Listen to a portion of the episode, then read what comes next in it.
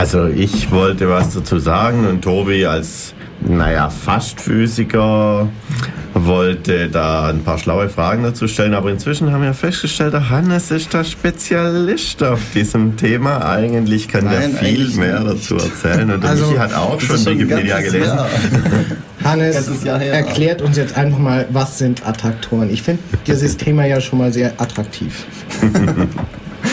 ja, ähm, Attraktoren sind... Äh, einfach Zustände, die ein System annimmt. Ähm, und ja, es gibt dann halt verschiedene Möglichkeiten. Zum Beispiel, es, ist, ähm, es geht halt, es verändert sich irgendwie und nach einer Weile bleibt es in einem Zustand hängen und dann ist es halt stabil. Ja, und es kann aber auch sein, dass es dann eben zwischen zwei Zuständen hin und her wandert und solche Dinge. Da gibt es dann schon viele Möglichkeiten, bis hin zu unendlich vielen Zuständen. Ja, das Typische an einem Attraktor ist eigentlich, dass wenn man irgendwo in der Nähe von diesem Attraktor ist, also wenn das Zustand in einem System ist, das nicht weit von diesem Attraktor entfernt ist, dann wird es mit laufender Zeit immer näher an diesen Attraktor herankommen. Also wir reden immer von Systemen und, und Zuständen. Ja. Vielleicht füllen wir das mal ein bisschen mit Leben. Also das typische Beispiel kommt aus der Mechanik. Ähm, da ist das System einfach ein, eine Menge von Teilchen und der Zustand wäre eben der Ort und die Geschwindigkeit von diesen Teilchen. Und wenn man den Ort und die Geschwindigkeit von den Teilchen kennt, Teilchen kennt, dann kann man einfach eine Differentialgleichung aufstellen oder wenn es mehrere Teilchen sind, ein Differentialgleichungssystem. Und wenn die Teilchen sich ein bisschen beeinflussen, dann sind diese Differentialgleichungen gekoppelt. Und dann kann man zumindest im Prinzip ähm, die weitere Entwicklung von dem System vorausberechnen. Ja, wird dann halt je nachdem, wie komplex es wird, dann gibt es Probleme. Ja, also, man macht dann natürlich ein bisschen Numerik und ähm, im Grunde kann man es vorausberechnen.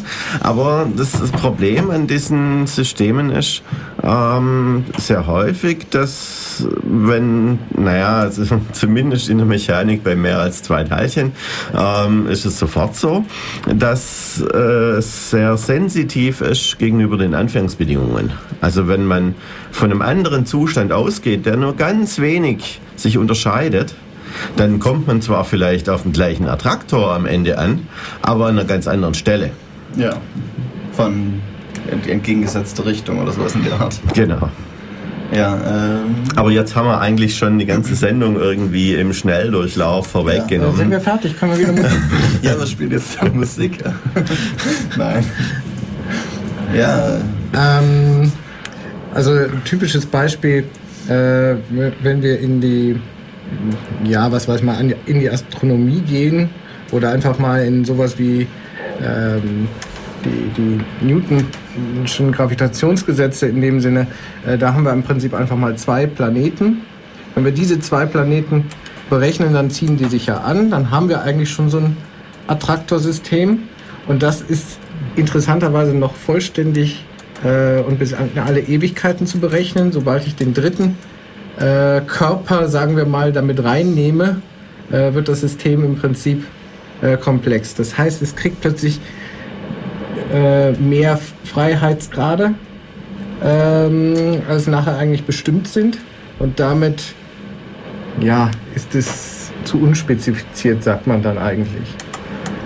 Und kann sich dann halt entsprechend äh, bei geringst äh, veränderten Anfangsbedingungen entsprechend frei äh, entwickeln. Ja, also äh, man muss ein bisschen vorsichtig sein. Du sagst, zwei Planeten ziehen sich an, das ist ein Attraktor.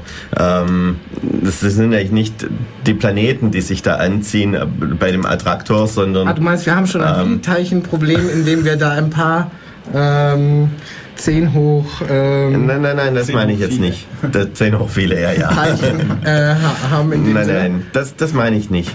Ähm, der Attraktor ist ja nicht im, im realen Raum, dass sich da wirklich die Planeten anziehen, sondern der ist in diesem Zustandsraum.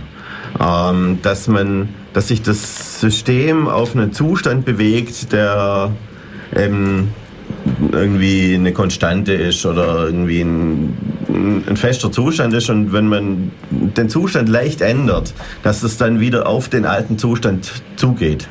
Das ist der Attraktor. Also machen wir mal vielleicht ein ganz anderes Beispiel. Ähm, ein gedämpftes Pendel. Mhm. Ähm, es wird irgendwann unten zum, zum Stillstand kommen. Ähm, der Attraktor ist in diesem Fall ein Fixpunkt, nämlich das Pendel befindet sich unten und ruht. Also Ort, unten, Geschwindigkeit null. Ne? Und ähm, wenn es da ist, dann wird es da für immer bleiben, weil naja, es gibt keinen Grund, dass es sich ändert, außer man hat äußere Einflüsse. Und das nennt man einen Fixpunkt, weil es ein einzelner Punkt in diesem Phasenraum ist. Und da wird das Pendel für immer bleiben. Und wenn es in der Nähe von diesem Fixpunkt ist, dann wandert es mit der Zeit, weil es eben gedämpft ist, auf diesen Fixpunkt zu. Deswegen ist das sozusagen der Punkt unten mit Geschwindigkeit 0 ein Attraktor im Phasenraum eines gedämpften Pendels. Es gibt einen weiteren Fixpunkt, nämlich wenn man ähm, also ein Pendel mit einer festen Stange hat, dann kann man das auch nach oben tun. Wenn es oben ist und ähm, man ganz vorsichtig ist, dass es nicht runter, äh, nicht, nicht doch ein bisschen auslenkt, dann bleibt es oben. Das ist ein Fixpunkt. Aber es ist kein Attraktor, weil wenn man ein kleines bisschen auslenkt, dann geht es nicht wieder nach oben, sondern geht es nach unten. Also es gibt Fixpunkte, es gibt Attraktor, Attraktoren. Okay? Okay, aber wenn ich jetzt trotzdem nochmal zu meinem Planetensystem gehe, ich habe ähm, zwei Planeten und einen dritten, den nenne ich mal Meteoriten, den ich mhm. bei immer, was weiß ich, so herumschwirren lasse äh, und warte nun lang genug und äh, warte nun darauf, dass der mal auf einem der beiden einschlägt. Das wäre ein Attraktorsystem? Äh, natürlich gibt es dann einen Attraktor. Ähm, die Planeten werden sich irgendwie umeinander drehen und ähm, naja, der Meteorit kommt drauf an, wenn, wenn der nicht wirklich einschlägt, ähm, dann weiß man auch, was der in Zukunft macht. Nämlich der bleibt bei dem, wo er eingeschlagen ist. Aber vorher weiß ich nicht, wo er Vorher weiß man das nicht, ja. Da hat sich das System noch nicht hinreichend stabilisiert. Da ist man noch irgendwie weit weg von dem Attraktor. Jetzt bei unserem Planetensystem, das scheint so, als ob die da für alle Zeiten so rumkreisen und nichts dabei passiert. Aber das ist noch nicht so, dass man sagen kann, ja, wir sind da auf dem Attraktor und da passiert jetzt äh, auch in der Zukunft nichts mehr, sondern das ist so eher so ein metastabiler Zustand. Da weiß man noch nicht, das kann man nicht wirklich voraussagen. Aber das ist ja sogar eher wahrscheinlicher, dass es dann irgendwann eben doch nicht mehr so ja. ist. Aber das wird wahrscheinlich lange dauern. Ja, klar, natürlich. Also, ähm, wenn es heißt, es hat einen Attraktor, dann heißt es nicht, dass der sehr schnell erreicht wird. ähm, vielleicht machen wir noch ein bisschen Musik und empfehlen derweil unseren Hörern, sich mal einen Taschenrechner bereitzulegen. Wir machen nachher ein kleines Zahlenspielchen. Okay, dann bis später. So, das sind wir wieder. Heute bei Def Radio mit dem Thema Attraktoren und dynamische, dynamische Systeme. Ähm, ja, wo waren wir jetzt eigentlich stehen geblieben? ja, also wir hatten. Mit dem Taschenrechner. Ähm, ja, das kommt dann gleich. ähm, wir hatten die dynamische Systeme kennengelernt, die sich durch Differentialgleichungssysteme beschreiben. Und das Beispiel, das gekoppelte, das ähm, gedämpfte Pendel das unten diesen Attraktor hat. Und ähm, das ist eben der Fall, dass so ein Attraktor ein Fixpunkt ist. Ähm, es gibt andere Attraktoren und deswegen machen wir auch so eine Sendung, weil es nicht nur Fixpunkte gibt, das wäre langweilig. Und eine andere Art von Attraktor ist ein sogenannter Grenzzyklus. Und ähm, da habe ich ein schönes Beispiel, ähm, nämlich so ein kleines Zahlenspielchen. Ähm, das ist in dem Fall kein Differentialgleichungssystem, weil es wäre vielleicht übers Radio auch nicht so leicht vermittelbar. Ähm, und vor allem die Leute, die mit dem, nur mit dem Taschenrechner da sitzen und nicht. Du könntest doch den Tech-Code äh, deines Gleichungssystems angeben. Ja, ich könnte es ja. so übers Radio diktieren. Klasse, hey. Wollen wir unsere letzten Hörer noch verschrecken? wir haben, glaube ich, schon ein paar Hörer, die auch da noch da bleiben würden. ja, unsere Hörer sind manchmal etwas seltsam. die machen sogar solche Sachen mit, aber gut. Ähm, Das, äh, was ich hier habe, ist ein so ein diskretes dynamisches System. Und ähm, diese diskreten Systeme, die tauchen auch auf, wenn man diese Differentialgleichungssysteme nimmt und äh, numerisch simuliert dann kommt man auch auf solche diskreten Systeme. Aber man kann natürlich auch ein vereinfachtes Modell machen und eins davon ist äh, folgendes. Äh, man denkt sich eine natürliche Zahl. Also zum Beispiel, sagen wir mal 10. Und ähm, wenn die Zahl, die man sich denkt, äh, eine gerade Zahl ist, dann teilt man sie durch 2. Und wenn sie ungerade ist, multipliziert man sie mit 3 und zählt 1 dazu. Und dann iteriert man das Ganze. Also das, was als Ergebnis rauskommt, steckt man wieder in die Funktion rein. Also Beispiel 10 ist gerade durch 2 gibt 5, ist ungerade, mal 3 plus 1 gibt 16, ist gerade, durch 2 gibt 8, ist gerade, durch 2 gibt 4, ist gerade, durch 2 gibt 2, ist gerade, ist ein bisschen langweilig im Moment, aber gut. Ähm, 2 durch 2 gibt 1, ist ungerade, mal 3 plus 1 gibt 4. 4, ah, ist gerade. Ja, das 2, 1, 4, 2, 1, 4, 2, 1 und jetzt sind wir da gefangen. Und hm? ich glaube, das war entweder war es in, der PI-Klausur oder in einem Übungsblatt. Ich glaube, es war nur das Übungsblatt. Ah, ist ja schön, wenn man ein bisschen einen Wiedererkennungswert für die Informatiker hat. Jedenfalls, ähm, ja, jetzt kann man das mal mit anderen Ausgangszahlen außer mit der 10 probieren und man wird feststellen, ähm, man kommt immer auf diesen Zyklus 4, 2, 1. Manchmal dauert es ziemlich lang.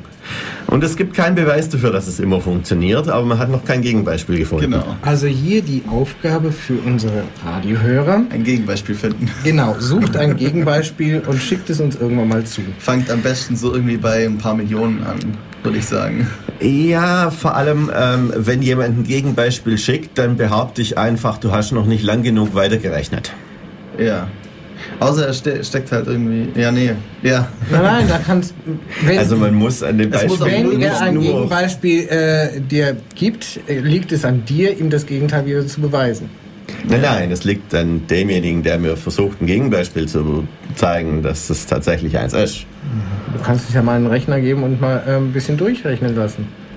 Meine Rechner sind langsam. Okay. ja. Du kannst auch das Cluster benutzen. Okay. Also, man sieht einfach in diesem Beispiel, ähm, also erstens ist es ein diskretes System und zwar sowohl in der Zeit, also die zeitdiskreten Systeme, die sind immer, dass man so eine Funktion hat und dann das Ergebnis wieder in die Funktion einsetzt.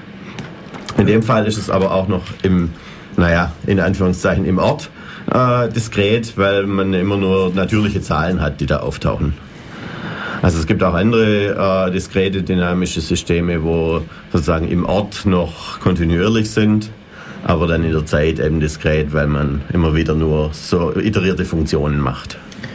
Ein Wort nochmal zum Gegenbeweis. Mhm. Äh, wenn also einer unserer Zuhörer nun ein, äh, ein System findet, in dem sie eine Zahl findet, die nicht bei der 4 ankommen soll, dann kann er das beweisen, indem sie halt einen anderen Zyklus bildet. Und wenn der sich jetzt stetig wiederholt, oh stimmt, ja, ja. Äh, dann hätte er dem, dir den Beweis geliefert, dass er eine andere Zahl mhm. äh, gefunden hat. Ich kenne übrigens ein Gegenbeispiel. Okay. Die Null. Die, die Null ist eine gerade Zahl. Durch durch 2 gibt 0, ist eine gerade Zahl. Durch 2 gibt 0. Okay, die neue Aufgabe äh, für unsere Mithörer, Zuhörer. Nein, ich habe mich nicht an die Regeln gehalten. Ich ja. sagte eine, eine natürliche Zahl, da zählt die 0 nicht dazu. Nein, nein, das, die natürlichen Zahlen unterliegen unterschiedlichen Definitionen. Bei manchen Definitionen äh, zählt sie dazu.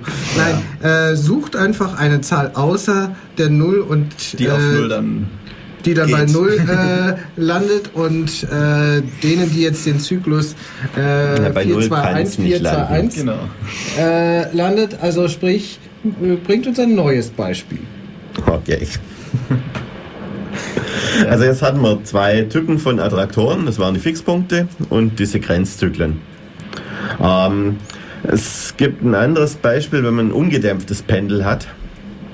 Ähm, dann könnte man sich ja denken, naja, es pendelt immer hin und her, Also man hat immer entweder, naja, es ist gerade ganz, ganz rechts und mit Geschwindigkeit null oder es ist gerade in der Mitte mit voller Geschwindigkeit oder ganz links mit Geschwindigkeit null oder irgendwo dazwischen mit entsprechend kann man ja ausrechnen. Ähm, das ist ja auch so ein Zyklus, den das da immer macht im Phasenraum. Aber der hat ein Problem, er ist nicht attraktiv. Weil wenn man ein ungedämpftes Pendel äh, ein Stück stört, dann pendelt es halt einfach ein bisschen schneller oder ein bisschen langsamer. Oder ein bisschen versetzt. Ein bisschen versetzt ähm, im, im ja. Phasenraum. Aber es geht nicht auf den ursprünglichen Weg zurück. Aber das, so kann man sich auch einen Zyklus im Phasenraum vielleicht vorstellen. Also Phasenraum immer ähm, Ort und Geschwindigkeit. Bei einem Pendel ist es besonders schön, weil da kann man den Ort durch einen Winkel beschreiben, wenn das jetzt in einer Ebene pendelt. Und ähm, dann kann man das nur irgendwie wenigstens mal zweidimensional hinmalen. Aber sobald es dann halt gestört wird, kann sich ja noch der Winkel der Ebene verschieben. Ja, ja dann macht dann man, macht man halt das Scharnier Winkel, ja. von dem Pendel entsprechend. Na. So, okay. okay. also man kann das schon so machen, dass es ja. in, die, in die Ebene gezwungen wird. Mhm. Und dann kann man das mit einer Variable beschreiben. Und ja. im Phasenraum sind es dann zwei, weil Ort und Geschwindigkeit. Und dann kann man es nur auf ein Blatt Papier hinmalen. Das ist immer schön, wenn man es auf ein Blatt Papier malen kann. Dann kann man es auf eine Tafel malen, kann man es erklären. Ja. Gut. Ähm, und wie gesagt, es ist eben in dem Fall kein Attraktor. Aber eine geschlossene Kurve im Phasenraum immerhin. Ähm, wenn man dann tatsächlich sowas hat wie ein Pendel, das auch die Ebene verlassen kann, dann kriegt man sowas wie Grenzflächen. Mhm. Ähm, weil man eben da noch eine Freiheit in die nächste Variable hinein hat und ähm, jede Möglichkeit da einfach eingenommen werden kann. Ähm, das ist noch nicht so interessant. Interessant wird dann, wenn diese Flächen sehr seltsam aus irgendwelchen, also wenn, wenn so, ein, so ein Grenzzyklus plötzlich sehr lang wird und naja, vielleicht sich in, in sich so ein bisschen verwurstelt. Und so das Extremum da davon nennt sich dann sogenannter seltsamer Attraktor. Ähm, da gab es mal ähm, so ein schönes, schönes Cartoon, ähm, also im Englischen äh, Strange Attractor. Und ähm, da war also so ein Traktor gemalt und statt der Räder von diesem Traktor ähm, war der sogenannte Lorenz-Attraktor und der sieht eben aus wie so ein bisschen eine Acht, also fast wie zwei Räder, die da dran hängen. Und dann Bildunterschrift war A Strange Tractor. Also nicht ein seltsamer Attraktor, sondern ein seltsamer Traktor.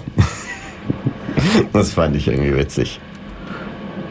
Und da sieht man dann, wer ähm, diesen Lorenz-Attraktor vom bloßen Angucken schon erkennt und ähm, über diesen Bilderwitz dann lachen kann. Da weiß man schon, wer, wer, wer, wer kennt sich da damit aus und wer nicht.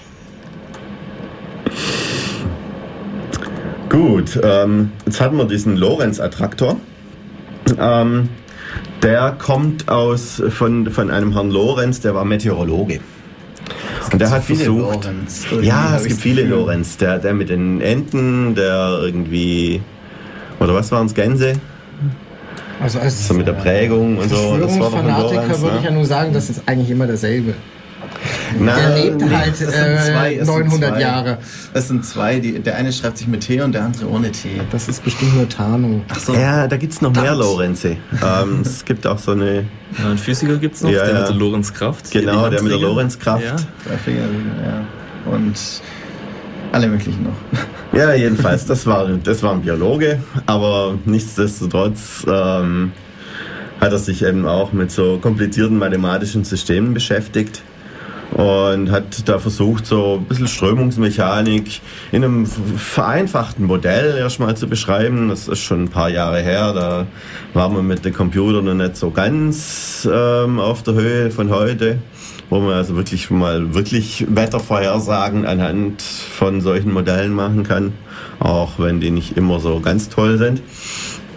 Aber der Lorenz hat ein vereinfachtes Modell gehabt und hat dann festgestellt, naja, wenn ich da irgendwie ein paar Stellen in meiner Simulation weglasse, dann bin ich plötzlich ganz woanders.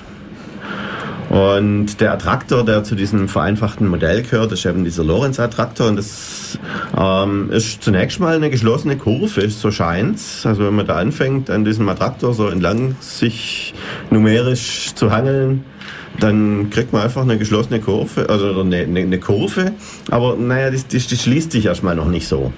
Aber sie kommt ganz in der Nähe von da, wo sie schon mal war, dann nochmal vorbei und bildet wie so eine Scheibe. Ja, und wenn man dann noch weiter simuliert, dann stellt man fest, oh, es ist nicht eine Scheibe, manchmal macht es auch so ein bisschen einen Sprung und dann ist man auf einer anderen Scheibe. Und die zwei Scheiben sind so ein bisschen gegeneinander verkippt und es sieht dann wie so ein Schmetterling ungefähr aus.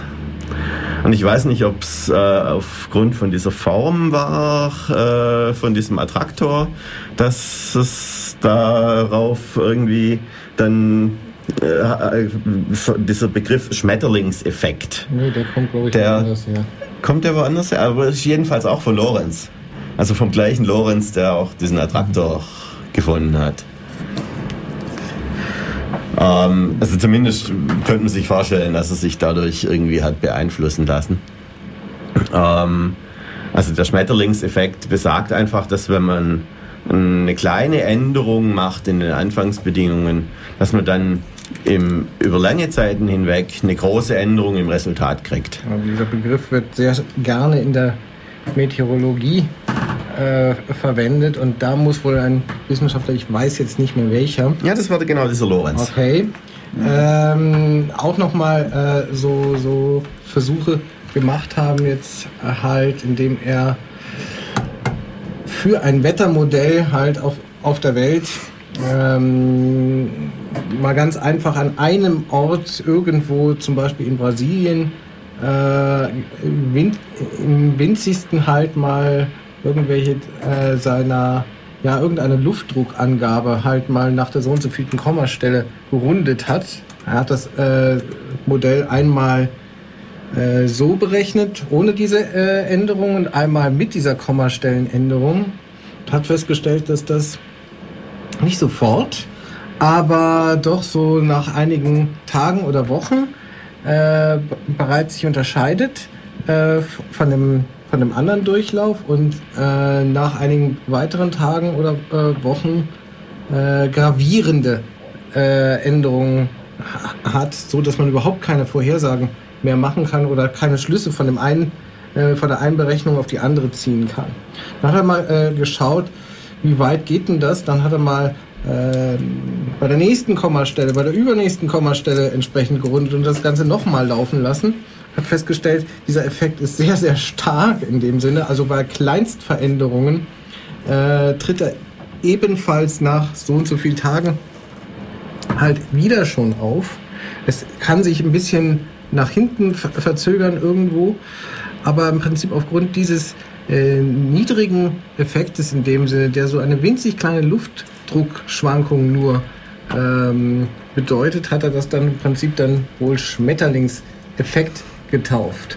Also dass das im Prinzip durch den, den Flügelschlag eines Schmetterlings verursacht werden könnte. Wobei das natürlich gegenüber dem Schmetterling sehr unfair ist, dass wir jetzt ihm zum Beispiel äh, zuschreiben, dass plötzlich ein Wirbelsturm einen Monat später äh, aufgrund seiner Schuld entstanden ist. Denn genauso ist möglicherweise ein anderer Wirbelsturm zwei Tage früher äh, durch diesen Flügelschlag verhindert worden. Ähm, Sprich, es läuft nur einfach komplett anders ab. Ja, aber man muss ja auf die Idee kommen, dass man das dem Flügelschlag eines Schmetterlings und nicht zum Beispiel dem Winken einer Hand äh, zuschreibt. Das ist die nächste Sache. Ich meine, dieser Schmetterlingsflügel... Und da könnte ich mir vorstellen, dass der Schmetterling da irgendwo Pate gestanden hat, weil dieser Attraktor vielleicht so aussieht. Aber das ist nicht reine Spekulation. Ja, wie gesagt, der äh, Schmetterling ist halt auch nur ein Beeinflusser auf der ganzen Welt, der irgendwo in das System eingreift. Er ist mit Sicherheit nicht der Einzige und alleine ihn zu, für irgendwas verantwortlich zu machen, ist einfach nicht fair. Ja, wir müssen ja nur einmal mehr ausatmen, dann ist genau das Gleiche.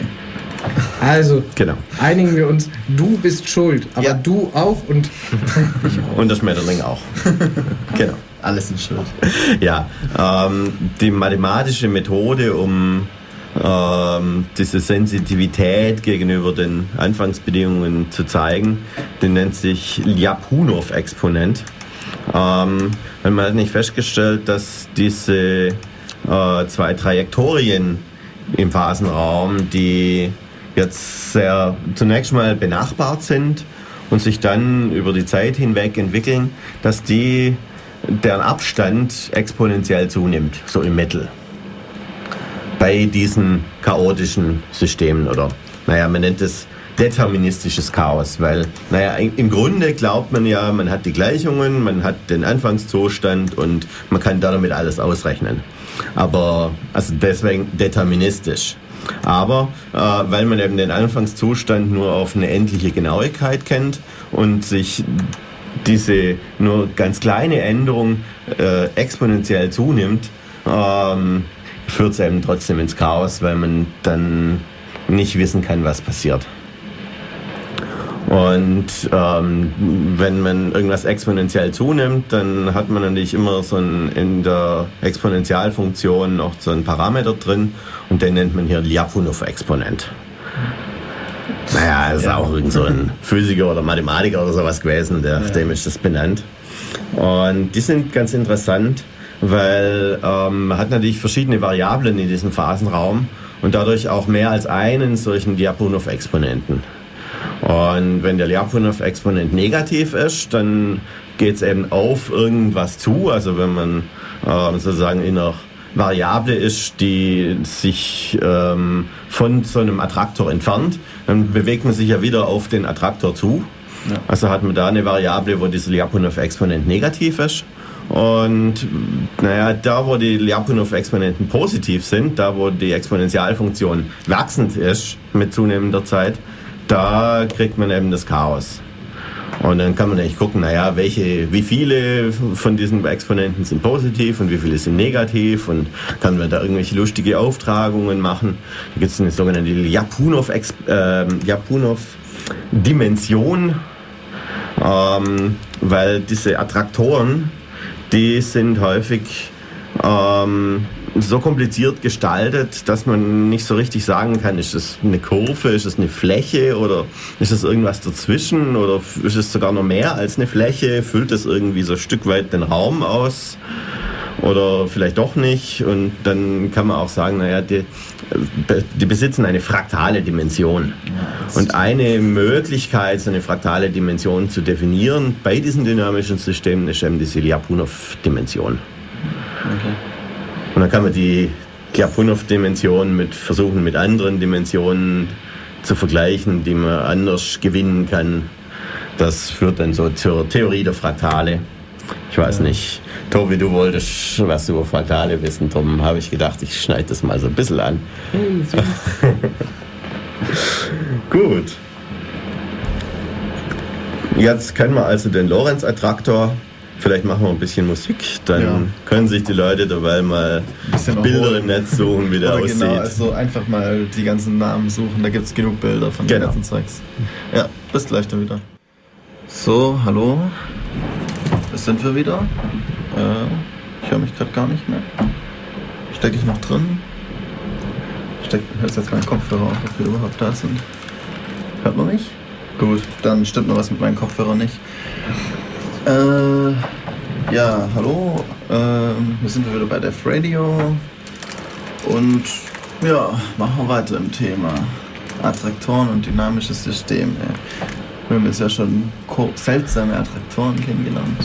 Und ja, was kommt jetzt? Genau, die seltsamen Attraktoren. Wir haben vielleicht nur das eine Beispiel bisher behandelt, das ist ein Lorenz-Attraktor. Das ist eigentlich schon der, der, Klassiker schlechthin. Aber man kann natürlich noch andere Modelle haben. Ähm, so ein vereinfachtes Modell von diesem Lorenz-Modell ähm, ist der sogenannte Rössler-Attraktor. Also bei Lorenz-Attraktor haben wir also zwei so Scheiben, die dann ähm, ab und zu mal geht es auf die andere rüber und dann da ein bisschen im Kreis und dann wieder auf die andere zurück und so. Aber bei diesem Rössler-Attraktor, da hat man nur eine solche Scheibe. Aber na gut.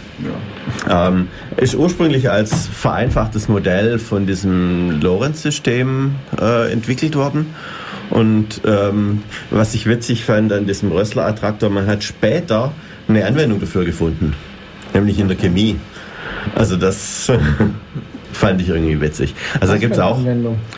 Oh, frag mich nicht so genau. Ähm, man hat irgendwelche chemischen Systeme untersucht und naja, da gibt es halt auch welche, die, die nicht nur einfach so chemische Reaktionen, wie man das in der Schule lernt, da geht es irgendwie von Ausgangsprodukte zu Endprodukte und dann bleibt es da, sondern da kann es auch mal so ein bisschen hin und her reagieren, je nachdem, welche Bedingungen das man da hat. Und ähm, naja, eine von diesen Reaktionen kann man wohl über diesen Rössler-Attraktor beschreiben.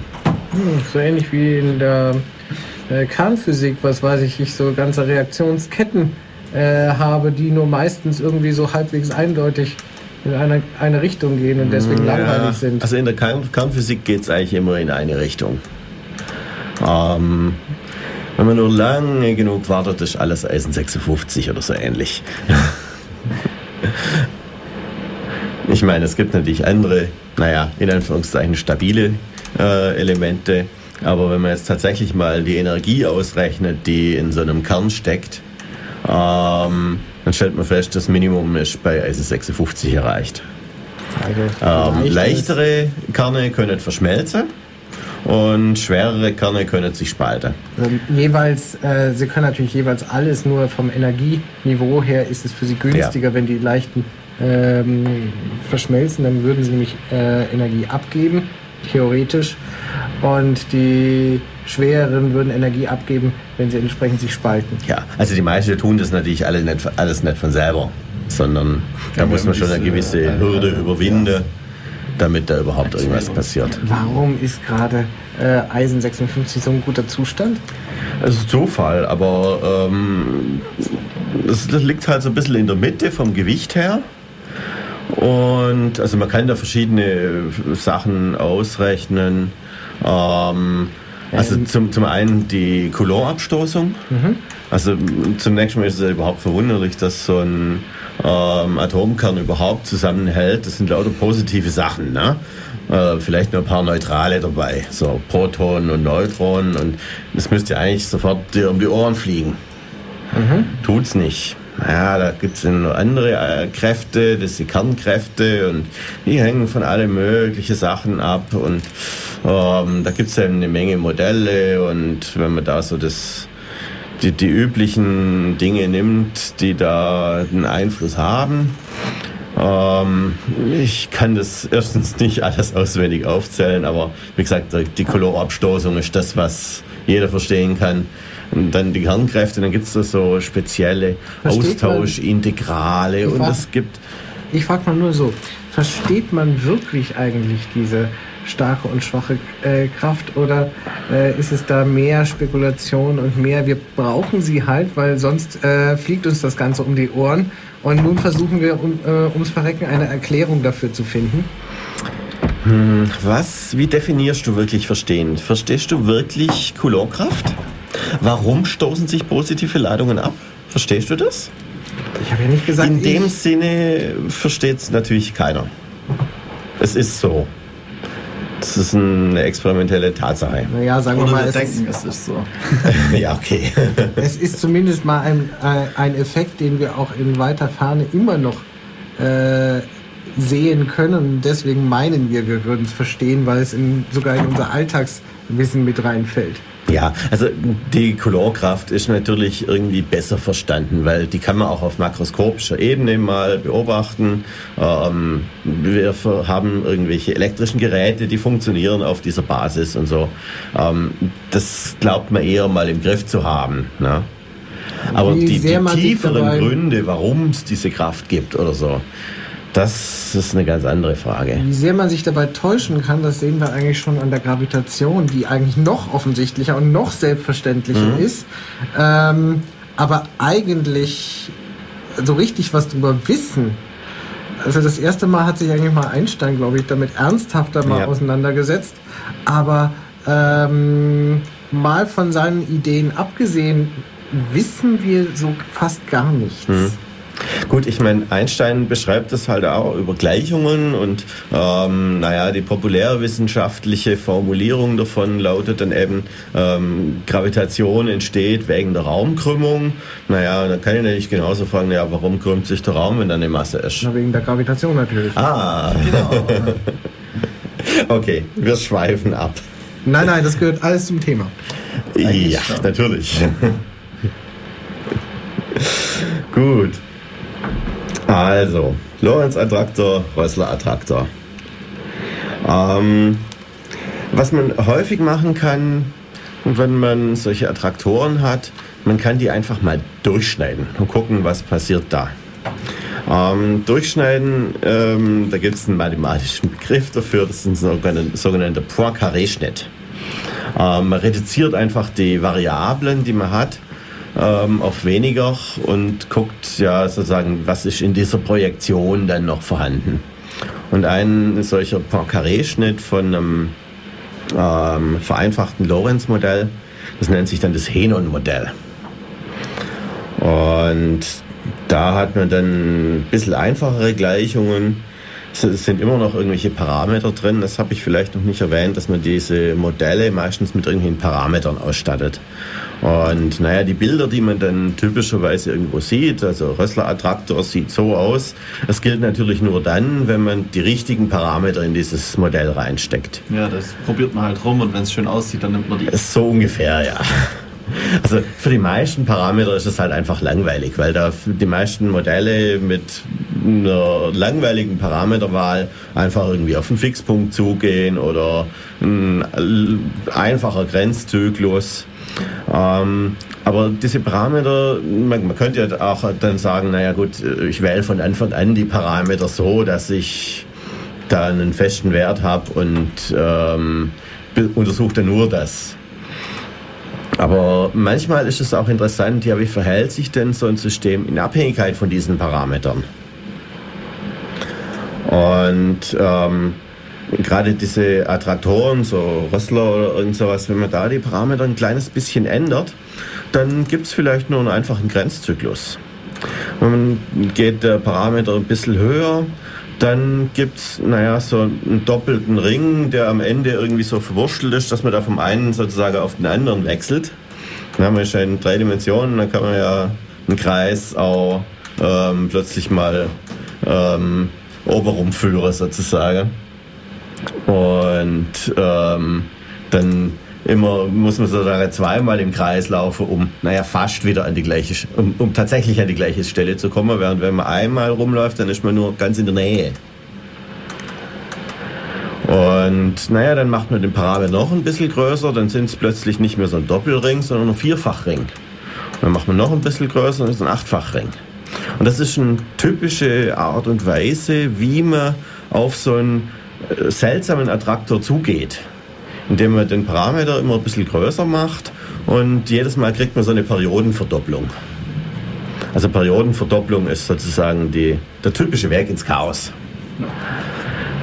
Das findet man manchmal auch so ein bisschen erklärt. Und Damit wir so langsam den Sprung zur Chaostheorie kriegen, wenn wir so den Übergang haben einfach von noch, ähm, ja sagen wir mal, klassisch berechenbaren äh, Systemen äh, haben und so langsam sie überführen in den Zustand, der voll chaotisch wird, dann gibt es diese Übergangszonen und die drücken sich genau durch solche Periodizitäten eigentlich erstmal aus. Vor allem durch die Verdopplungen von diesen Periodizitäten mit dem Parameter. Und ähm, naja, es gibt dann meistens so, so einen Grenzparameter, wo je näher man dem kommt, desto schneller verdoppelt sich's. Und ähm, wenn man dann diesen Parameter erreicht hat, dann hat man eben so einen seltsamen Attraktor, wie diesen Lorenz-Attraktor. Ein schönes Beispiel, ähm, um diese Periodenverdopplungen äh, sich mal anzuschauen. Das ist die sogenannte logistische Abbildung. Ähm, ihr kennt vielleicht dieses Game of Life. Also die Informatiker kennen das alle. Ich spiele gerade schon mit rum. Der Hannes sagt, das spielt mit rum. Ja, gut. Das macht doch hobbymäßig eigentlich jeden Tag. Ja. Genau, also vor allem, es gibt ja Programme, da kann man das leicht machen und ähm, die theoretischen Informatiker brauchen sowas ab und zu, um irgendwelche Sachen damit zu erklären. Und das ist ja wie so eine Art Demogra Demografiemodell. Ähm, wenn da irgendwie nur wenige Nachbarn sind, dann stirbt es aus. Wenn viel, zu viele Nachbarn sind, dann stirbt es auch aus. Und naja, so ähnlich funktioniert das halt auch mit Bevölkerungswachstum oder sowas. Wenn es so wenig Leute gibt, dass sie sich nicht mehr fortpflanzen können, dann geht es eben noch mehr runter, bis nichts mehr da ist. Und wenn es zu viele Leute sind, dann haben wir Überbevölkerung, dann verhungern sie alle oder so. Ne? Oder sie ziehen in die Stadt. Naja, okay. Ich wollte ein yeah. vereinfachtes ja. Modell, Entschuldigung. Und dieses wirklich vereinfachte Modell ist eben dieses, diese logistische Abbildung. Also man hat eine Zahl zwischen 0 und 1, die bezeichnen wir einfach mal mit xn. Und dann berechnet man xn mal 1 minus xn. Also wenn naja, wenn man in der Nähe von der Null ist, dann wird das Ergebnis klein, weil ähm, 0, fast 0 mal irgendwas. wenn man in der Nähe von der 1 ist, dann wird es auch fast 0, weil ähm, 1 minus fast 1 gibt eben auch fast 0. Und dann, naja, multipliziert man das Ganze noch mit einer Konstante. Und die Konstante, die ist unser Parameter in diesem Modell. Und jetzt kann man sich das mal überlegen, naja, also wenn man in der Nähe von 0 oder von der 1 ist, wenn man gesagt, gehen wir auf jeden Fall Richtung 0. Aber wenn man irgendwo dazwischen ist, sagen wir mal bei 1,5, ähm, ein halb mal 1 minus ein halb wäre ein Viertel. Wenn jetzt der Parameter 4 wäre, dann wären wir bei 1. Das ist also vielleicht ein interessanter Parameter. Und naja, wenn er größer wird als 4, dann würde man dieses Intervall verlassen. Das wäre nicht, wär nicht gut. Also betrachten wir mal solche Parameter, die irgendwie zwischen 0 und 4 liegen. Naja, wenn der Parameter zu klein ist, sagen wir mal so bis 3, da passiert noch nicht arg viel. Da wird es einfach auf ein fester Punkt zulaufen. Und also da hat das System einen Attraktor, der ein Fixpunkt ist. Aber wenn der Parameter ganz klein ist, dann geht es womöglich sogar auf die Null. Aber jedenfalls gibt es einen Fixpunkt. Und das interessante Verhalten von diesem System befindet sich bei einem Parameterwert, der zwischen 3 und 4 liegt. Ab 3 gibt es plötzlich so einen Grenzzyklus. Zunächst mal von zwei Zahlen. Ja, das haben ja inzwischen alle Taschenrechner da. Machen wir mal irgendwie 3,1 mal xn mal 1 minus xn und iterieren das und fangen an mit irgendeinem xn zwischen 0 und 1. Und dann können wir mal ausrechnen, was dabei rauskommt. Ja, dann wird man feststellen, es läuft irgendwie auf den Grenzwert zu. Ähm, falsch. Auf zwei Grenzwerte, genau, ab drei. Mach, mach mal ein Diagramm hier auf zwei. Ja, Hannes hat mich genau ertappt. Genau, das ist nämlich das sogenannte Feigenbaumdiagramm. Ähm, und naja, da hat man also zwei Werte und wenn man den Parameter noch ein bisschen größer macht, so ab 3, ich kann es nachgucken, habe das aufgeschrieben, 3,45, da sind es dann plötzlich vier Zahlen, die da als Grenzzyklus erscheinen. Tobi, du guckst das skeptisch. nö, nö. Soll ich dir mal zeigen? Das stimmt. Mach mal weiter. Und das Witzige ist, ähm, ab 3,54 ähm, sind es dann plötzlich 8.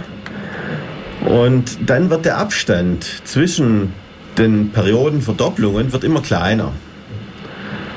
Also bei 3,5, also wenn es so Richtung 3,57 geht, dann weiß man schon gar nicht mehr, wie oft man sich schon verdoppelt hat. Da ist es dann so sensitiv gegenüber ganz kleinen Änderungen von den Parametern, dass man da schon in den chaotischen Bereich hineinläuft.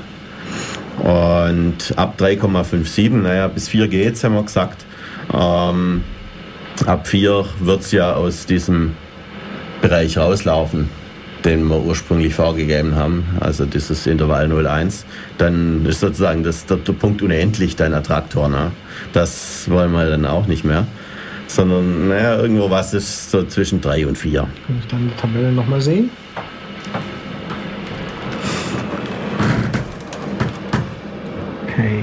Hat natürlich auch Löcher, wo es dann plötzlich wieder weniger Ja, ist. da gibt es sogenannte Inseln der Stabilität.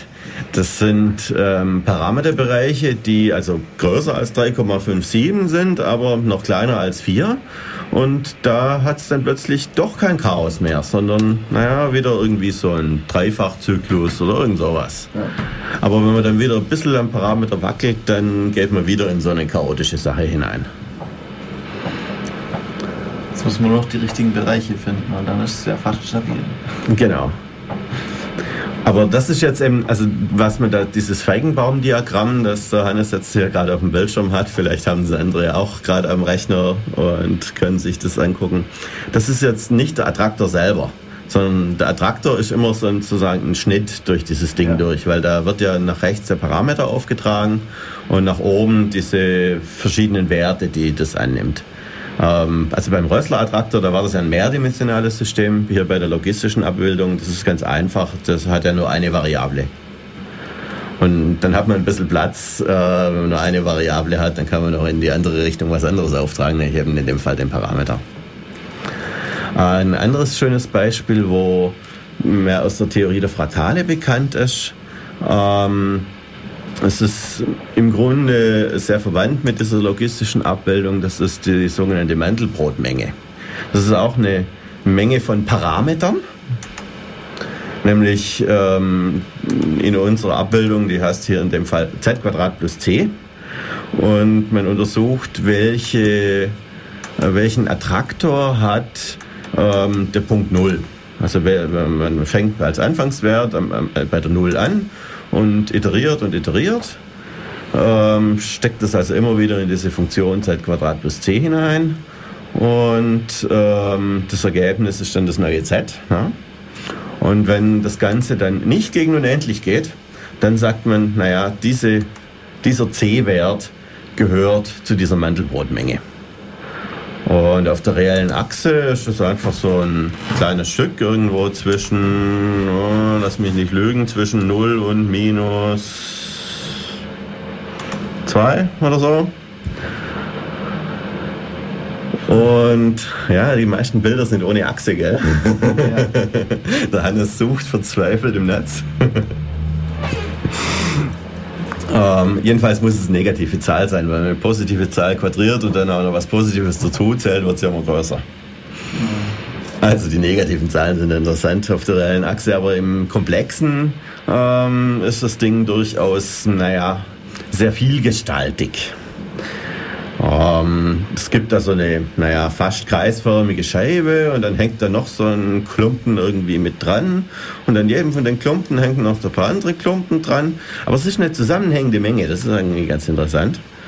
Und ähm, ja, man hat diesen Rand, den diese, der diese Menge beschreibt, mal untersucht.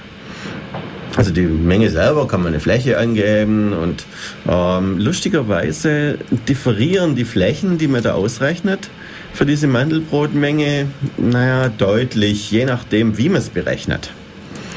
Und ähm, also mich hat das immer darauf äh, gebracht, ich habe das Rechenverfahren immer noch nicht verstanden. Jedes Mal, wenn ich es nochmal nachrechne, kommt was anderes raus. das ist meistens für mich ein sehr frustrierendes Ergebnis. Jetzt sagst du, das muss so sein. Wahrscheinlich haben alle Ergebnisse gestimmt sogar. nee, nicht unbedingt. Also zum einen ist da die Numerik einfach mal sehr schwierig. Ähm, das, ist, das ist das Erste. Also man kann einfach mal anfangen, Pixel zu zählen und dann gucken, naja, äh, irgendwie, wenn der Pixel auf der einen Seite zur Menge gehört und der Pixel auf der anderen Seite gehört nicht zur Menge, dann bin ich mir offensichtlich gerade auf dem Rand. Ähm, und so, also mit Pixel auszählen, versuchen diese Menge zu beschreiben. Ähm, wenn man eben in der Nähe vom Rand ist, dann der, der Rand ist nicht so richtig glatt. Da kann man nicht einfach mal so sagen, naja, ich habe hier einen Pixel und da einen Pixel und dazwischen wird es schon gerade sein. Es ist nicht gerade. Weil es ist eben ein Fraktal. Sowas ist eine typische Eigenschaft von Fraktalen. Ähm, bei fraktalen Kurven typisch, ähm, man nimmt zwei Punkte und wenn man auf dem Fraktal entlangläuft, dazwischen, zwischen diesen zwei Punkten, egal welche zwei Punkte das man auswählt, die Strecke ist unendlich lang. Das sind so ja, mathematische Monster. Jetzt hätte es doch aber auch sein können, selbst wenn dieses Ding da äh, immer eine ja, noch ausgeklüfteltere ähm, äh, Grenzfläche oder ähm, Grenzlinie hat, ähm, dann hätte es ja nun sein können, dass man mathematisch schlau wie man ist, dann trotzdem eine Funktion angeben kann, die diese trotzdem für alle Zeiten beschreibt. Warum ist das bei der Mandelbrotmenge nicht so? Sind wir nur zu dumm? Naja, ich meine, man kann es natürlich dadurch beschreiben, dass man über diese Funktion iteriert, aber das ist sozusagen. Das ist ja nur eine numerische Lösung, ja. die ist irgendwie so unvollkommen. Aber eine analytische Lösung für die Kurve selber, die gibt es eben nicht. Also man kann auch da Annäherungen machen, indem man sozusagen, ja, also diese naja, der, der, große Boppel, der kleine Boppel und die kleinen Boppel, die an den noch kleineren Boppel dranhängen und so, das, das kann man auch irgendwie beschreiben und dadurch die Lösung sozusagen approximieren. Aber auf die Art und Weise kriegt man eine, naja, andere, äh, zumindest scheinbar eine andere Lösung für die Fläche von der Mandelbrotmenge, als wenn man jetzt tatsächlich hier ähm, Pixel zählt. Und es gibt eine Vermutung, die besagt, dass die, dieser Rand von der Mandelbrotmenge selber, ähm, dass der sich so in dieser Ebene hin und her windet, dass er sogar eine positive Fläche hat. Das weiß man nicht so hundertprozentig genau, ob das tatsächlich so ist. Aber es gibt gute Anhaltspunkte dafür, weil die fraktale Dimension von dieser ähm, Randmenge. Die ist nämlich 2. Naja, ja. Dimension 2 deutet darauf hin, es hat eine Fläche, ne? aber so genau ist man sich da noch nicht so sicher. Du meinst, es könnte auch äh, 1,9999 irgendwas sein? Nein, die Dimension ist tatsächlich 2. Naja, okay. da kommt es nicht wieder darauf an, wie definiert man diese Dimension. Ähm, es gibt für die fraktale Dimension, ich habe es ja vorher angedeutet mit dieser Lyapunov-Dimension, äh, gibt es verschiedene Arten, die zu definieren. Und ähm, naja, wenn man jetzt so Pixel-Counting machen kann, dann ist äh, die sogenannte Box-Counting-Dimension die, ähm, das Mittel der Wahl, dass man da bei der Mandelbrotmenge machen kann. Das ist natürlich ein numerischer Wert. Aber ähm, es gibt auch, naja, man kann das sozusagen mathematisch irgendwie noch ein bisschen formalisieren. Und dann gibt es eine andere äh, Dimensionsdefinition, die sogenannte Hausdorff-Dimension.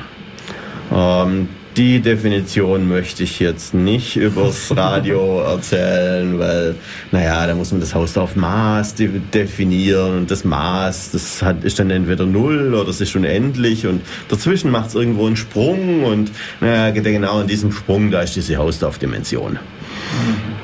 Ähm, wie gesagt, ähm, ich will nicht die letzten Hörer noch verkretzen hier. Obwohl wir würden vielleicht neue Hörer hinzugewinnen, so als Telekolleg-Sendung oder so. ja, Telekolleg hat einen Vorteil, die machen das im Fernsehen. Da kann man noch ein Bild dazu zeigen. Ja. Ähm, mit Bildern von Fraktalen kann man viele Leute bei der Stange halten, die sich für die Mathematik nicht interessieren. das sind einfach ich, schön. Ja. Hier kannst du jetzt Leute bei der Stange halten, die sich für die Bilder nie interessiert haben. so ist es, ja. Ähm, man kann dann mit, äh, es heißt ja, wenn man einen Vortrag hält, ähm, mit jeder Formel, die man zeigt, würde die Hälfte der Leute aussteigen. Man kann bei Fraktalen auch sehr viele Formeln zeigen. Ich neige das ein bisschen dazu, wenn ich Vorträge über Fraktale halte, das mache ich ab und zu mal. Aber ja, ich also, merke auch, du bist gerade so richtig in deinem Element. Ja.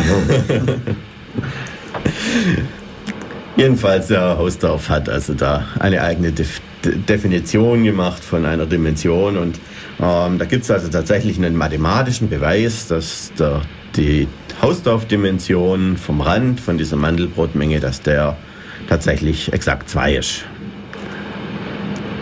Das muss noch nichts über die Fläche heißen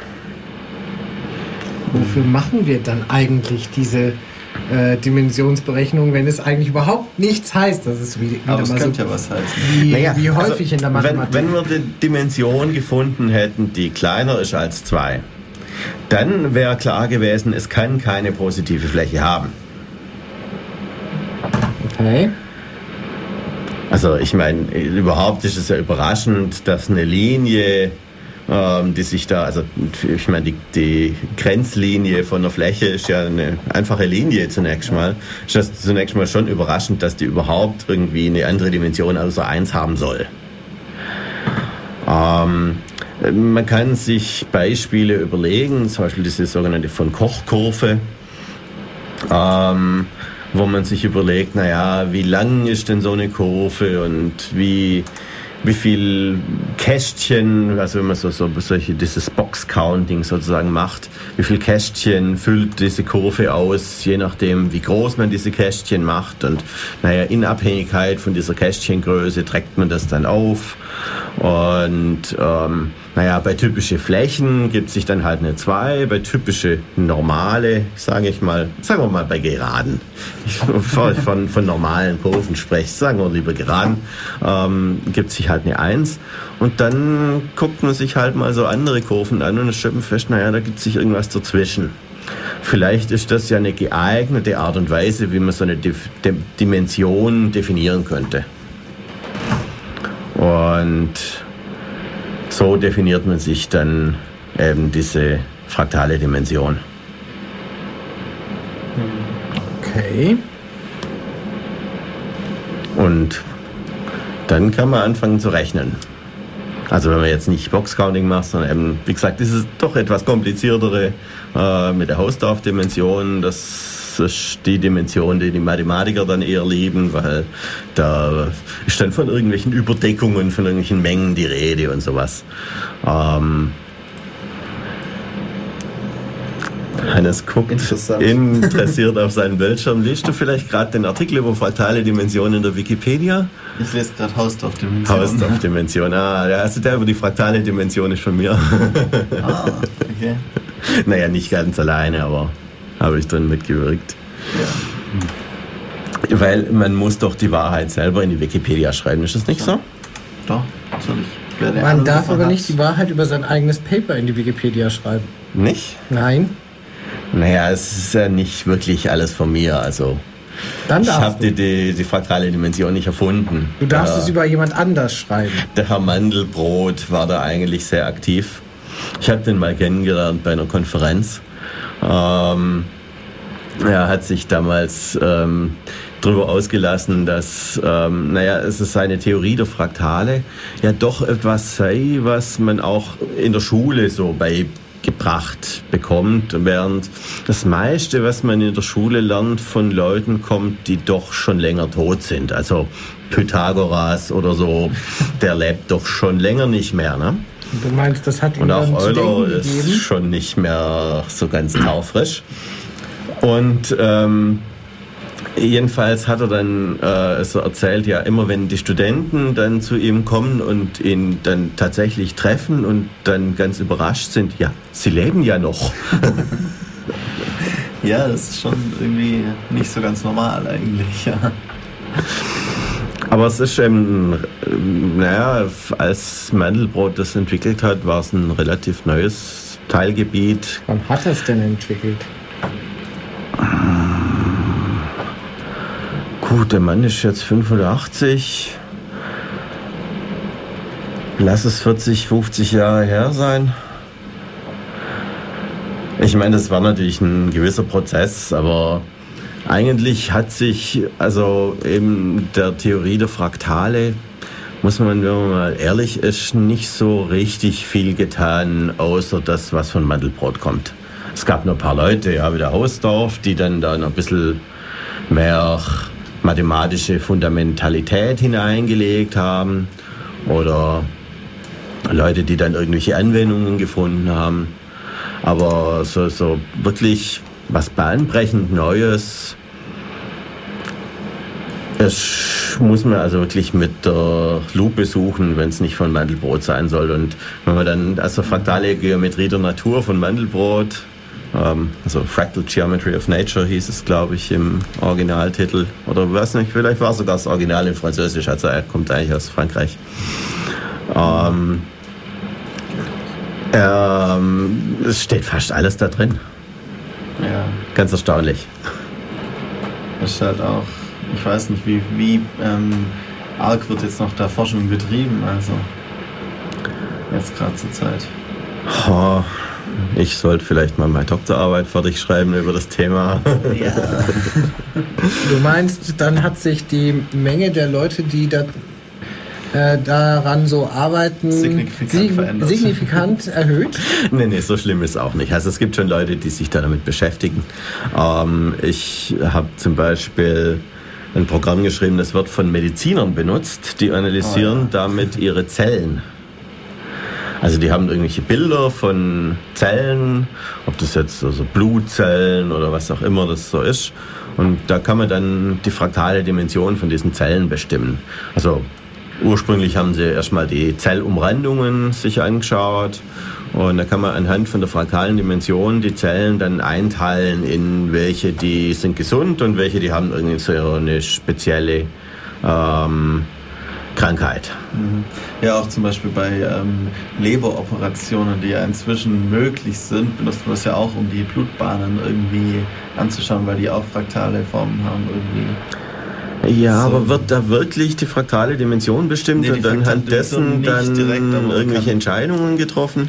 Die Dimension glaube ich nicht direkt, aber halt vor allem die also Berechnungen, wie das dann aussieht mhm. von und welche, welche Stücke man wegschneiden darf und welche nicht. Ah, ja. ist halt alles über Fraktale irgendwie. Ja. Also bei der Leber kenne ich das jetzt noch nicht. Ich weiß, es gibt so fraktale Lungenmodelle.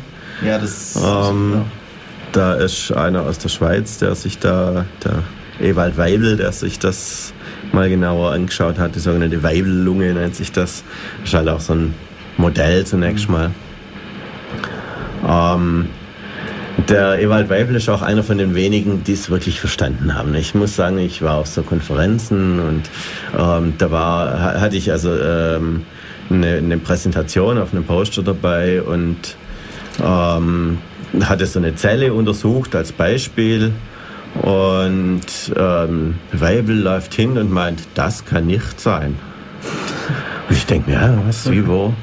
Und er war der Einzige, der, naja, sowohl Mediziner genug ist, als dass er eben von der Sache die Ahnung hat, als auch diese Plots, die man da macht, dann auch wirklich hat interpretieren können und, naja, vielleicht naja, auch noch ein bisschen drauf geachtet hat oder so. Und es hat, hätte, müsste eigentlich auf so Konferenzen mehr solche Leute geben. Aber ähm, er war der Einzige, der es gemerkt hat. Und ähm, ich hatte mich einfach irgendwo in der Größe von so einer Zelle geirrt Irgendwo war, war was am Maßstab verschoben. Und naja, was weiß ich, wie groß so eine Zelle ist. Ich bin Physiker, ich kenne das nicht. Ne? und man kann das eben an einer geeigneten Stelle in so einem Plot kann man das ablesen. Okay.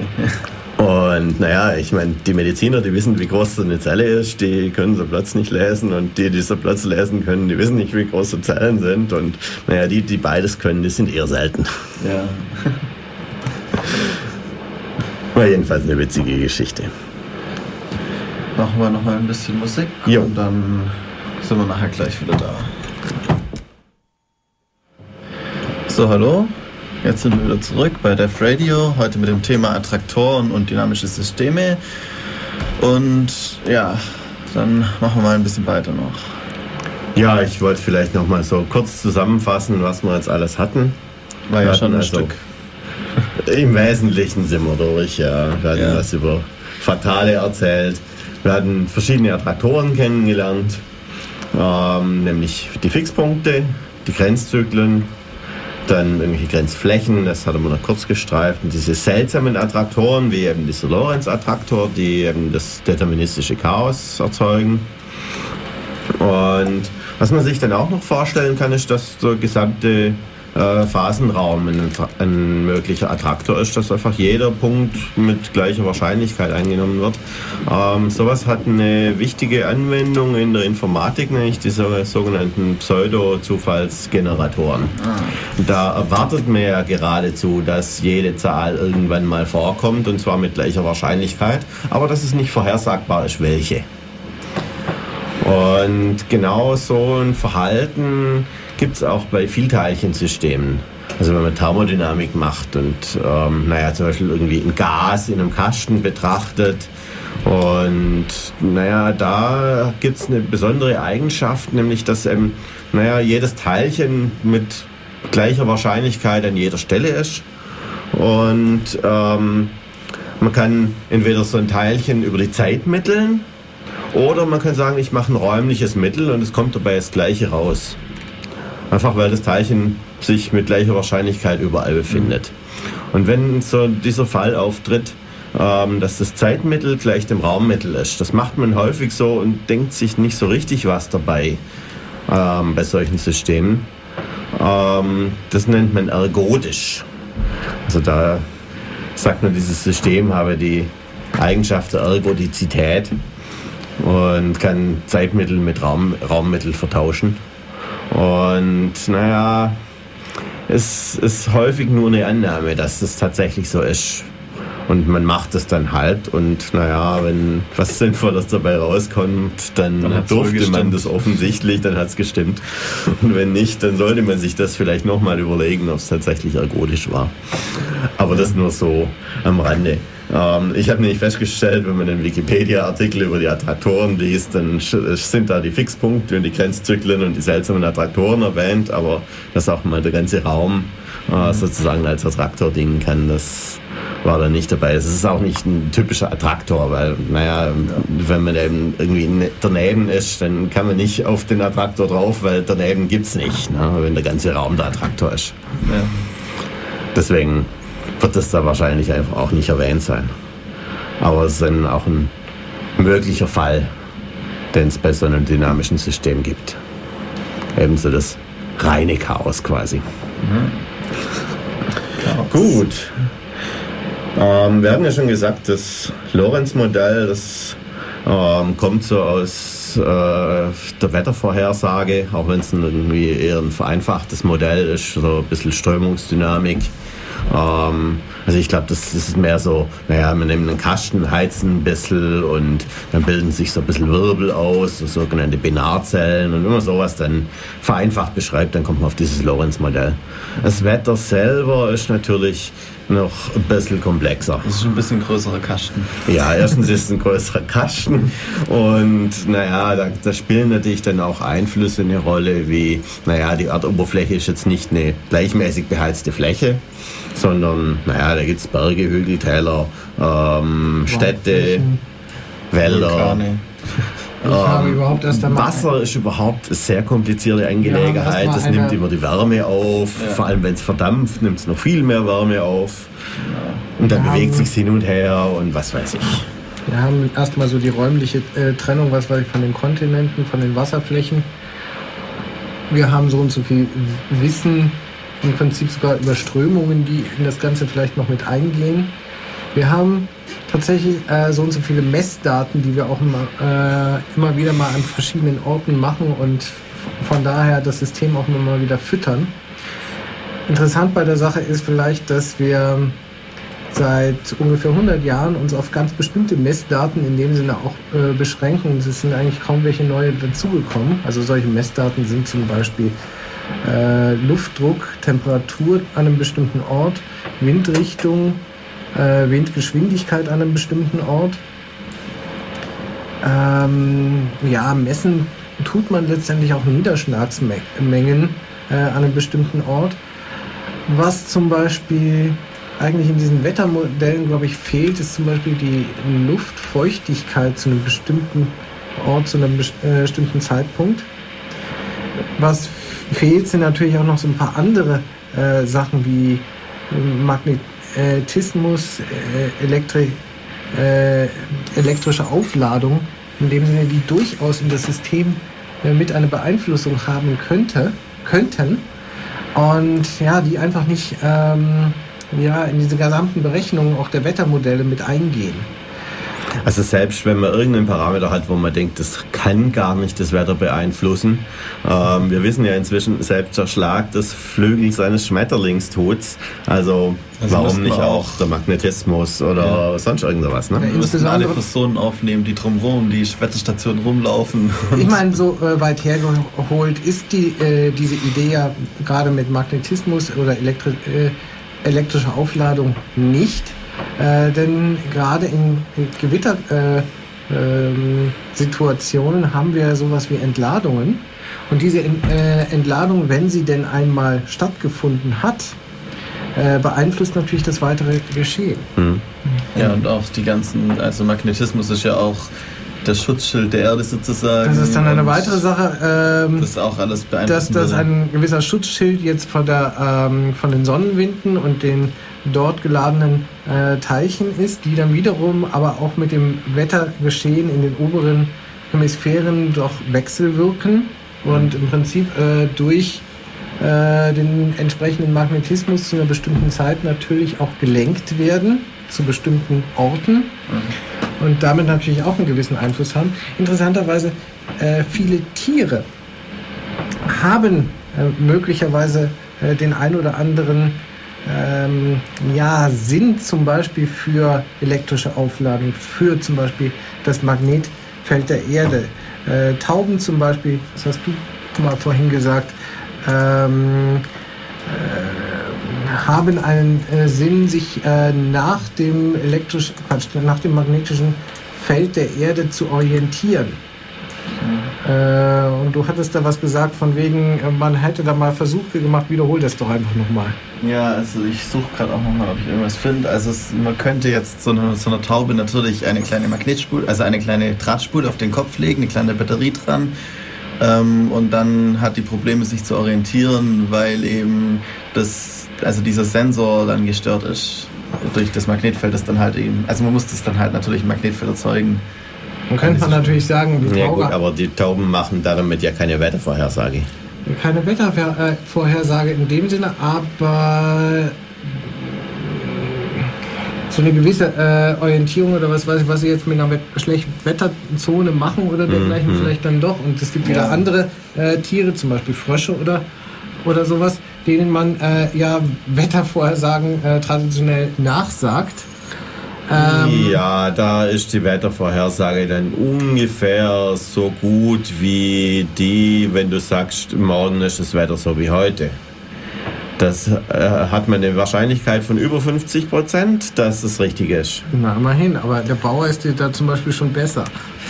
Ja, ja, wenn der Hahn kräht auf dem Mist. Nein, nicht mit den, nicht mit den äh, Regeln in dem Sinne, äh, die da im Bauernkalender stehen, sondern wenn du einen erfahrenen Bauern einfach mal hast, ja, der äh, täglich auf dem Feld anschaut. ist, der äh, im Prinzip eigentlich sich selber eine ähm, ja, drei bis sieben Tage Vorhersage mal machen muss, ob er jetzt äh, anfängt, die Ernte einzufahren, dann schaut er sich den Himmel an, äh, weiß im Prinzip, wie war das Wetter die letzten drei Tage und macht sich von daher so eine gewisse Vorhersage einfach aus, aus Instinktgründen oder dergleichen.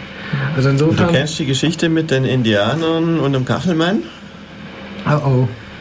Ich, ich weiß nicht, ob ich es jetzt so richtig zusammenkriege. Ähm, jedenfalls ähm, hat irgendein weiser Mann gesehen, dass die Indianer äh, besonders viel Holz sammeln.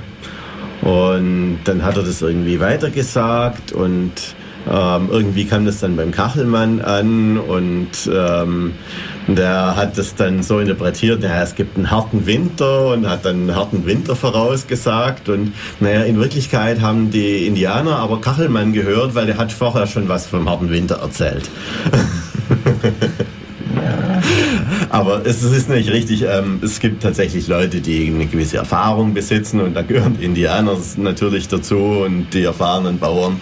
Ähm, Ob diese Erfahrungswerte natürlich nur besser sind als unsere Wettermodelle, die immerhin äh, etwas in der Größenordnung drei bis äh, sieben Tage, was weiß ich, relativ zuverlässig mittlerweile vorhersagen können. Ja, also äh, das ist mal Wettermodell muss sich daran natürlich messen lassen. Also wenn ein Wettermodell schlechter ist als wie die Indianer, dann taugt es halt nichts. Und inzwischen sind die Wettermodelle schon so weit, dass es, dass es was taugt. Das heißt noch nicht, dass man damit sehr langfristig sehr gute Vorhersagen machen kann und dass es immer stimmt. Ähm, manchmal haben dann auch tatsächlich die Indianer das, die Nase vorn, aber man muss eben dann im Mittel sehen und wie, wie hoch ist sozusagen die Vorhersagewahrscheinlichkeit. Und wenn die dann besser ist bei den Indianern, dann schmeißt man das Wettermodell weg. Und wenn sie besser ist beim Wettermodell, dann kann man zwar immer noch was verbessern, aber immerhin weil wir natürlich auch den Unterschied haben, was der Bauer da macht oder was die Indianer machen, ist eine reine Lokalvorsage. Ja. Äh, direkt jetzt, was weiß ich, auf die nächsten ja, 20 Kilometer im Prinzip beschränkt. Mhm. Dafür aber relativ präzise. Der sieht sich die Wolken an und weiß, übermorgen äh, haben wir so den und den Wetterumschlag. Ähm, was wir bei all den Wettervorhersagesystemen natürlich haben, das haben wir auch drüber geredet, ist natürlich eine Begrenztheit äh, des Zeitraums. Irgendwann äh, werden halt die Auswirkungen äh, von irgendwelchen Fehlberechnungen so groß, äh, dass sie entscheidungstragend hm. Ja, also bei den Wettermodellen kommen zwei Sachen zusammen. Das eine ist, dass man eben die Anfangsbedingungen nicht genau kennt und wie es bei unseren dynamischen Systemen eben so ist, das ist sehr sensitiv gegenüber den Anfangsbedingungen und man weiß dann nicht, was auf lange Sicht passiert, eben äh, positiver Lehrpunkteffexponent. Ne? Und das andere ist, dass man das Modell nicht genau genug kennt. Naja, welche Modell, welche Parameter muss ich überhaupt in das Modell genau reinstecken? Am besten alle. Ja, natürlich, ja, aber, aber ähm, alle, welche, welches, welches sind die wichtigsten? Komplizierter. Auf der anderen Seite besteht natürlich auf der anderen Seite besteht natürlich die Hoffnung, dass wenn ich jetzt vielleicht wieder ein paar äh, Parameter mehr reinstecke, die ich bisher nicht hatte, dass dann möglicherweise sich die Spielregeln ändern könnten. Also wenn ich bisher eine, äh, also eine Grenze für meine Vorhersagbarkeit äh, hatte, die sich einfach ergab, durch Vergleich, äh, vielleicht bei sechs, sieben Tagen. Äh, dann äh, stelle ich vielleicht fest, wenn ich noch ein bisschen mehr reinstecke, dann könnte sie sich verschieben. Aber wir können noch lange keine Aussage machen, in welche Richtung die sich verschiebt. Also es könnte passieren tatsächlich, dass durch diese Mehrparameter sogar die Vorhersage schlechter werden könnte. Dann kann ich sie natürlich gleich wegwerfen. Äh, sie könnte allerdings auch ein bisschen besser werden, aber das kann natürlich nun auch sein, dass ich dann anstatt äh, sieben Tage jetzt vielleicht nicht acht oder neun kriege, sondern vielleicht nur 7,2 oder die Wahrscheinlichkeit zu diesem Zeitpunkt halt von äh, 62-prozentiger Wahrscheinlichkeit auf 65-prozentige Wahrscheinlichkeit erhöhe. Äh, von dem wir natürlich auch wieder nur äh, uns überlegen müssen, wie weit uns das bringt. Nur wenn sich das jetzt simuliert, vielleicht doch ähm, durch weitere äh, Parameter, mit denen ich das äh, vielleicht wieder verbessern könnte, dann könnte es vielleicht wieder eine, aus, eine signifikantere äh, Verbesserung irgendwann mal geben. Ja, bei so einem Wettermodell, da hat auch mal jemand sich überlegt, ja, was könnte ich denn erreichen, wenn ich mehr Wetterstationen hätte? Ähm, es gibt so und so viel, alle paar Kilometer gibt es eine Wetterstation und von denen habe ich die Daten. Und äh, wenn man natürlich mehr Wetterstationen hat, dann kennt man natürlich diesen Ausgangszustand genauer und kann natürlich bessere Vorhersagen machen. Und hat er festgestellt, naja gut, also mit doppelt so vielen, naja, da kann ich dann irgendwie, was weiß ich, einen Tag mehr vorhersagen oder sowas.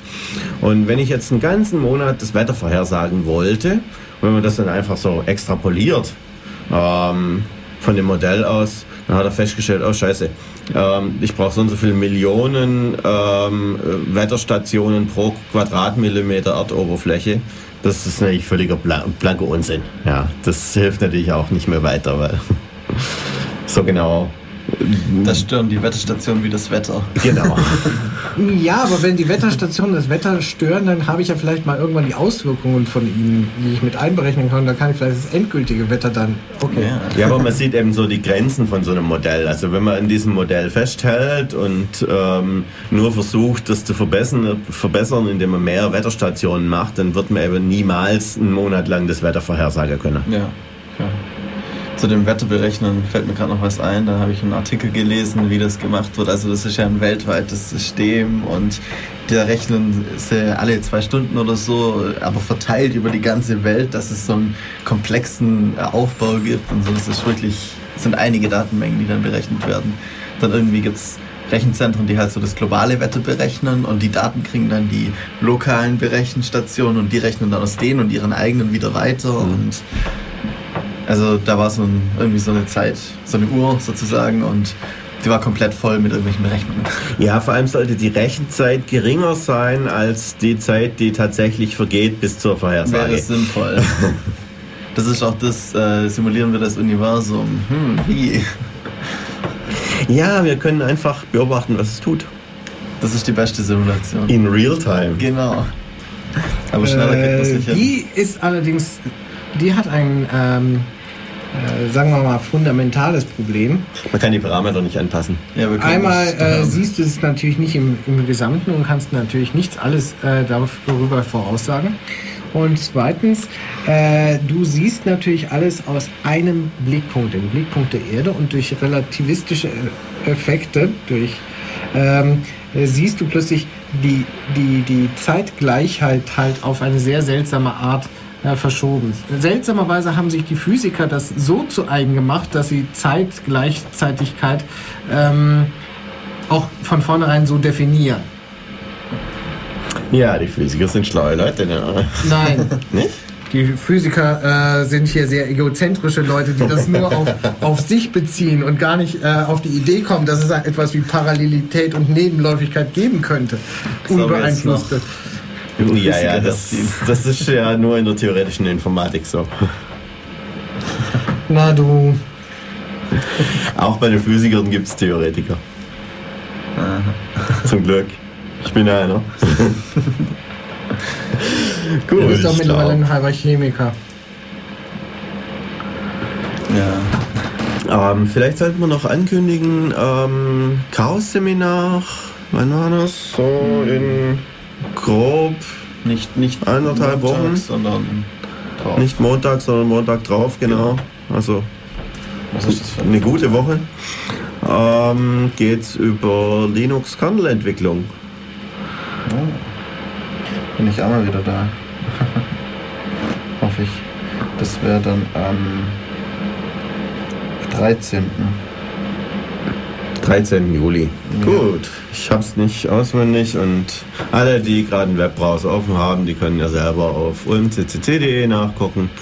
Unter Chaos Seminar, da ist es nämlich schon eingetragen. Und im August fällt ja dann das Chaos Seminar aus. Und bis September ist noch lange hin. Da werden sie dann wieder, wird man wieder ein Thema haben. Genau. Geplante Vorträge. Gut, dann. Linux Kernel Hacking, genau. Genau. Ja, magst du noch was dazu erzählen? Sonst. Äh, ich denke, verabschieden wir uns jetzt, vielleicht. Ja, tschüss, viel Spaß noch. Äh, wir, wir machen, machen noch mal ein Lied Musik. Musik und dann ja, bis zum nächsten Mal. Jo, tschüss. tschüss.